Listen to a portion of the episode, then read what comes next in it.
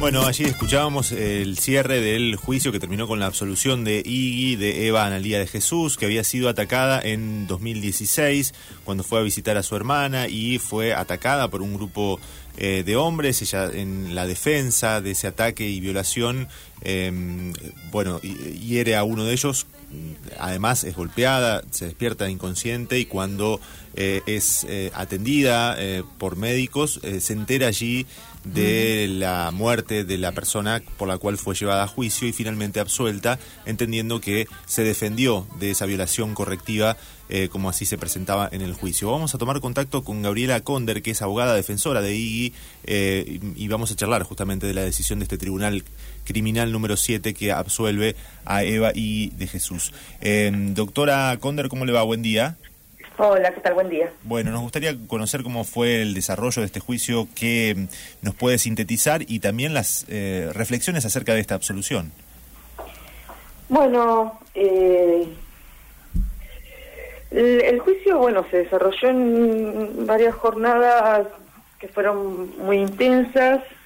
Eh, nosotros no teníamos testigos del hecho porque la, la única que había que había que, que estaba ahí era Iggy y había y sus atacantes eran integrantes de una familia, ¿no? Eh, de familia Espósito. Eh, porque también el, la persona que, que murió en ese hecho también era integrante de la familia Espósito. Entonces, eh, declararon todos los integrantes de esta familia. Claro. también declaró uno de los atacantes de Iggy, ¿no? Y y bueno, el juicio se desarrolló dentro de los de lo que nosotros habíamos previsto, eh, con todos los testimonios en contra, pero entre entre estas situaciones, cuando tienes que, armar un hecho, digamos, que no sucedió, pasan, hay muchísimas contradicciones, ¿viste? Eh, y, y las hubo, ¿viste? En la familia. Después el testigo de, de que había visto eh, que era uno de los atacantes, eh, bueno, relató eh, la muerte de, Depósito de una manera que era imposible que haya sucedido, ¿no? Porque lo había dicho ya la, la perito que hizo la autopsia, ¿no? Que la herida que había recibido Expósito era imposible que pueda desarrollar ninguna actividad, no podía ni caminar, ni, digamos, fue una herida mortal, ¿no?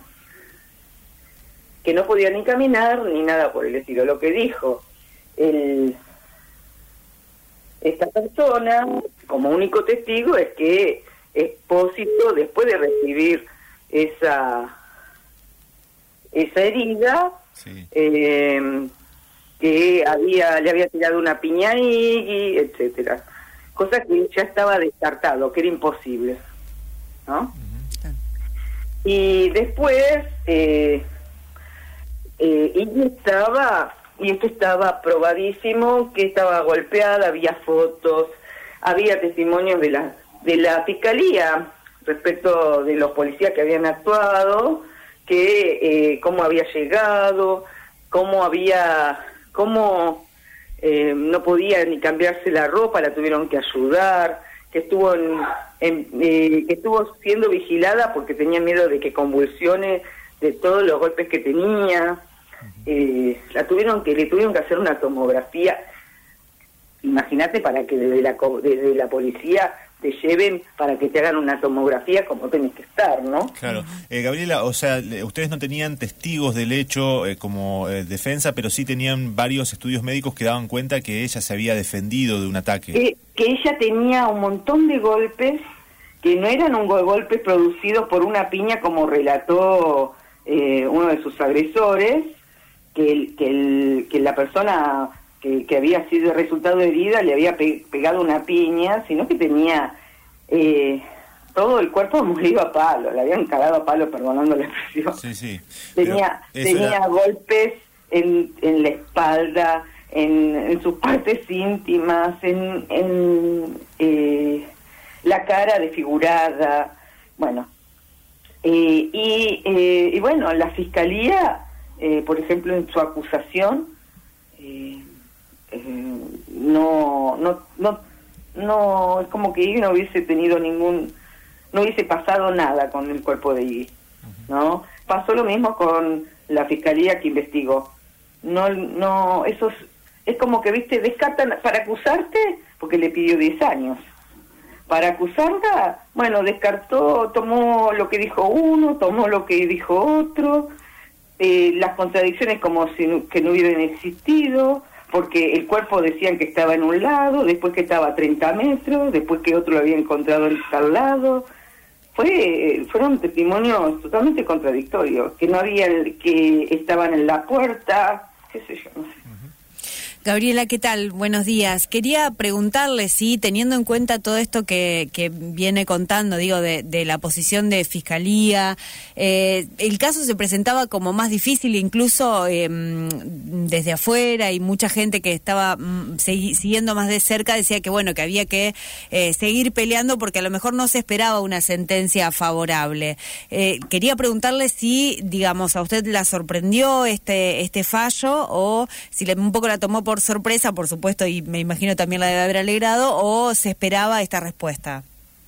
Eh, mm, nosotros eh, esperábamos la solución, si no era por el tribunal, iba a ser en casación y si no iba a ser en la corte, porque sabíamos que que que, un, una, que había una legítima defensa, sí, pero eh, que había una legítima defensa que ella había sido atacada por esto que estaba contando, que tenía sus ropas rasgadas, había un montón de evidencias que daban cuenta de eso.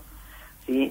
Pero bueno, ahí tenés los acusadores, los acusadores, los fiscales, eh, es como que eso no lo tienen en cuenta, son agentes del Estado que tienen que tienen que acusar con fundamento, no acusar porque sea negra, eh, torta, ¿entendés? pobre, viste, criminalizar todo eso. Porque eso es lo que pasa, ¿viste? Entonces, eh, yo nosotros sabíamos esto, bueno, eh, y tenía terror de volver a la cárcel, porque es una porque es una persona, sobre todo es una persona de barrio y pobre, y sabe qué pasa con, con, con cuando tenés eh, cuando tenés tan, tanta vulnerabilidad. Claro. Y lo ves todos los días. Doctora, la, mm, eh, se, habló también mucho de la situación, bueno, de, una, de un episodio de violación correctiva, donde los hombres la atacaban eh, con la intención de que deje de ser lesbiana, digamos, un poco eso se había planteado, se había presentado de esa manera. No sé si se expuso eh, así en el juicio, si eso también se pudo desarrollar en algún momento del juicio. Sí, se, se, se expuso y se desarrolló, pero ¿cómo, ¿cómo preguntaba, por ejemplo, la fiscal? ¿Sí? a, eh, a cómo, cómo investigó la fiscal, cómo investigó la fiscalía o cómo se investigó este hecho. Primero, este hecho no se investigó. Desde el primer momento dijo que había sido atacada sexualmente. No se investigó, no se usaron los protocolos, eh, no, se, no se perició el lugar donde ella había dicho acá, acá se desarrolló el hecho. No se hizo nada de eso. Entonces, eh, tampoco teníamos pruebas para eso nosotras. Después, eh, pero sí teníamos las ropas rasgadas en las partes íntimas, ¿sí? Y, y teníamos el, el, lo que había dicho su lo que había dicho Iggy, porque las causas de abuso, ¿sí? Las, y esto tiene que quedar claro, porque las, las que son personas, las que son víctimas, las que son víctimas de esos ataques, la, la, la declaración de estas personas ya tiene, ya es prueba ¿Por qué prueba? Porque no te van a usar adelante de un testigo tuyo, ¿entendés?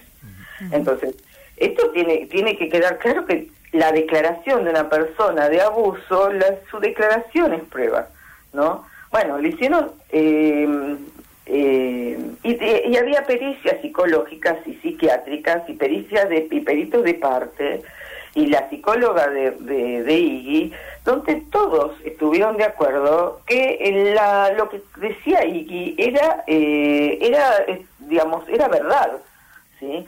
Eh, y que tenía un estrés postraumático, y el estrés postraumático como causa del ataque que, que sufrió. Eh, Entonces, había un montón de pruebas al respecto. Nosotros en la, en, en la eh, en el alegato, ¿sí? Hablamos de esta corrección, de esta...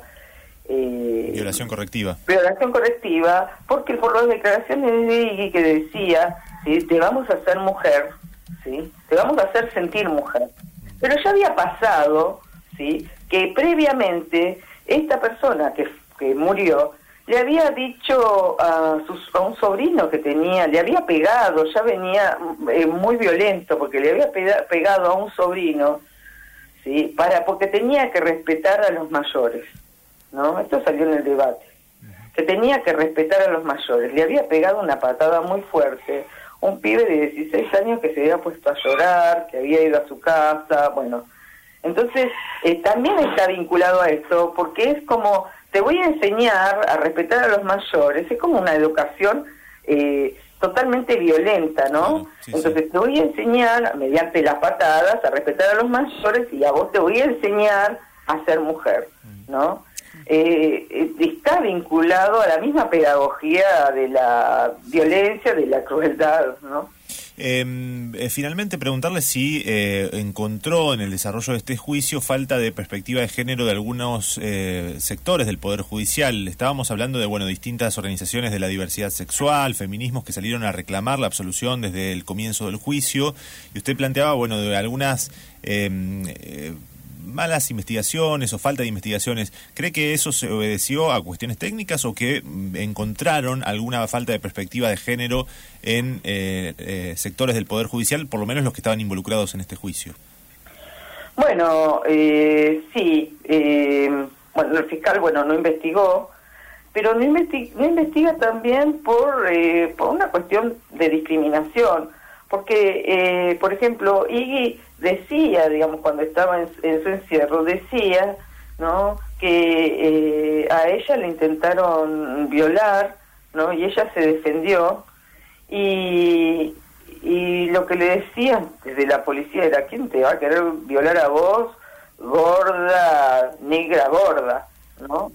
Eh, pero no solo los agentes de policía, sino que el fiscal tampoco investigó, ¿sí?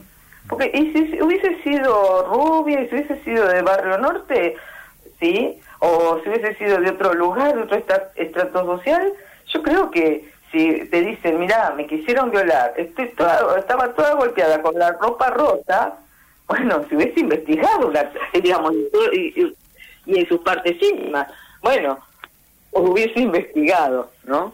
Eh, yo sí creo que todos los operadores judiciales eh, esto los, lo advierten previo a ir al juicio. Y, y ayer la fiscal no se refirió al ataque ni a la ropa rota, digamos, acusó y le pidió una pena de, eh, de 10 años, ¿no? Y, eh, y eh, no se refirió a la ropa, a las evidencias del ataque sexual, a la ropa rota, a que a Iggy le decían, Viviana de mierda, te voy a violar, digamos, a las declaraciones que hizo, que hizo Iggy, no se refirió a todos los golpes que tenía, ¿sí? Eh, eh, es como que dejó prueba y toda evidencia de lado para acusarla. Dijo que, que eh, Iggy era sucia, entonces, dejó un montón de cosas de lado, un montón de discriminas, de discriminas, porque eso es discriminar. ¿Sí? para acusarla y pedirle una pena de 10 años. Eh, doctora, quería preguntarle un poco, eh, teniendo en cuenta esto que usted decía, digo, si eh, no hay una causa ni hay una investigación por el ataque en sí, digo, porque ahí se la estaba juzgando por el homicidio de, de quien quiso atacarla, pero no hay una causa que esté en curso por el ataque. Eh, no, no hay una causa que esté en curso por el ataque porque ella fue indagada. Pero hay algo que tendría que hacer la fiscalía, que cuando a vos te, a vos te indagan, ¿sí? Eh, vos decís, no, esto ocurrió así y está, ¿sí? El fiscal tiene la obligación de algo que se llama evacuación de la cita. Tiene la obligación de investigar lo que le dice el, imputado, a ver si, qué es lo que pasó, qué es lo que ocurrió. Acá no se perició el lugar donde dijo Iggy, no sé, no, mm, refirió un ataque sexual, no se llevó un protocolo sobre eso, que lo hay. ¿sí? Entonces, nunca le creyó, o, nunca, o nunca, digamos, y, y, esto que te decía que era evidencia que había sufrido un ataque, que era, estaba desfigurada. Entonces, eh, todo esto sí es, eh, es, eh, es pura discriminación acusar a una persona que está en esa situación y dice, me defendí, cuando está toda golpeada y no se puede mover. es evidente que, que se defendió. Si hubiese sido un, si hubiese sido un hombre, tampoco lo hubieran acusado. Gabriela, eh, bueno, le agradecemos estos minutos con Radio Universidad. Eh, ¿Tiene eh, probablemente una próxima etapa este juicio con los fundamentos o con, digamos, una lectura? Sí, nos lo van a mandar el 25 por, por notificación así por mail. Así que cuando quieran me escriban, yo se los mando. Y se espera también que, digamos, la familia esta de los acusados haga una presentación a segunda instancia, digamos. Esto es algo que probablemente vaya a suceder, ¿no? Eh, sí, puede, pueda, eh, puede suceder, porque uno, digamos, pueden hacerlo, ¿sí? No sé con qué fundamentos. Porque, porque yo no creo, digamos, quizás la fiscal apele, pero no creo que una fiscal de, de cámara, con todo lo que se desarrolló, con todas las cuestiones que se dijeron en el, en el juicio, con toda la prueba que hay de que Iki se defendió, sí pueda eh, aceptar una la fiscal de digo de casación no claro. Eh, algo que la, fiscal de que apele eh, yo no creo que lo acepte yo sinceramente no creo. Ya me pasó con un caso de de que acusaban a una madre de de, abandono de persona seguida de muerte de, de su hija que le había matado un femicida no a, su hija y, y, bueno, a estos ensañamientos, como que fueran ensañamientos, sin razón, eh, que, está fuera de la razón, que es pura discriminación, que es pura criminalización, ¿no? Estas cosas hacia las mujeres y, bueno, en este caso hacia las lesbianas. Gabriela, muchas gracias, ¿eh? un saludo. Un abrazo. Hasta luego. Hablábamos con Gabriela Conder, abogada defensora de Iggy, que ayer eh, resultó absuelta en este juicio que se desarrollaba. Como decíamos, eh, estaban eh, la fiscalía pidiendo los 10 años de por homicidio simple y la defensa pidiendo la absolución, algo que finalmente termina definiendo este tribunal, el tribunal número tribunal oral en lo criminal número 7 que absuelve a Eva Analía Iggy de Jesús.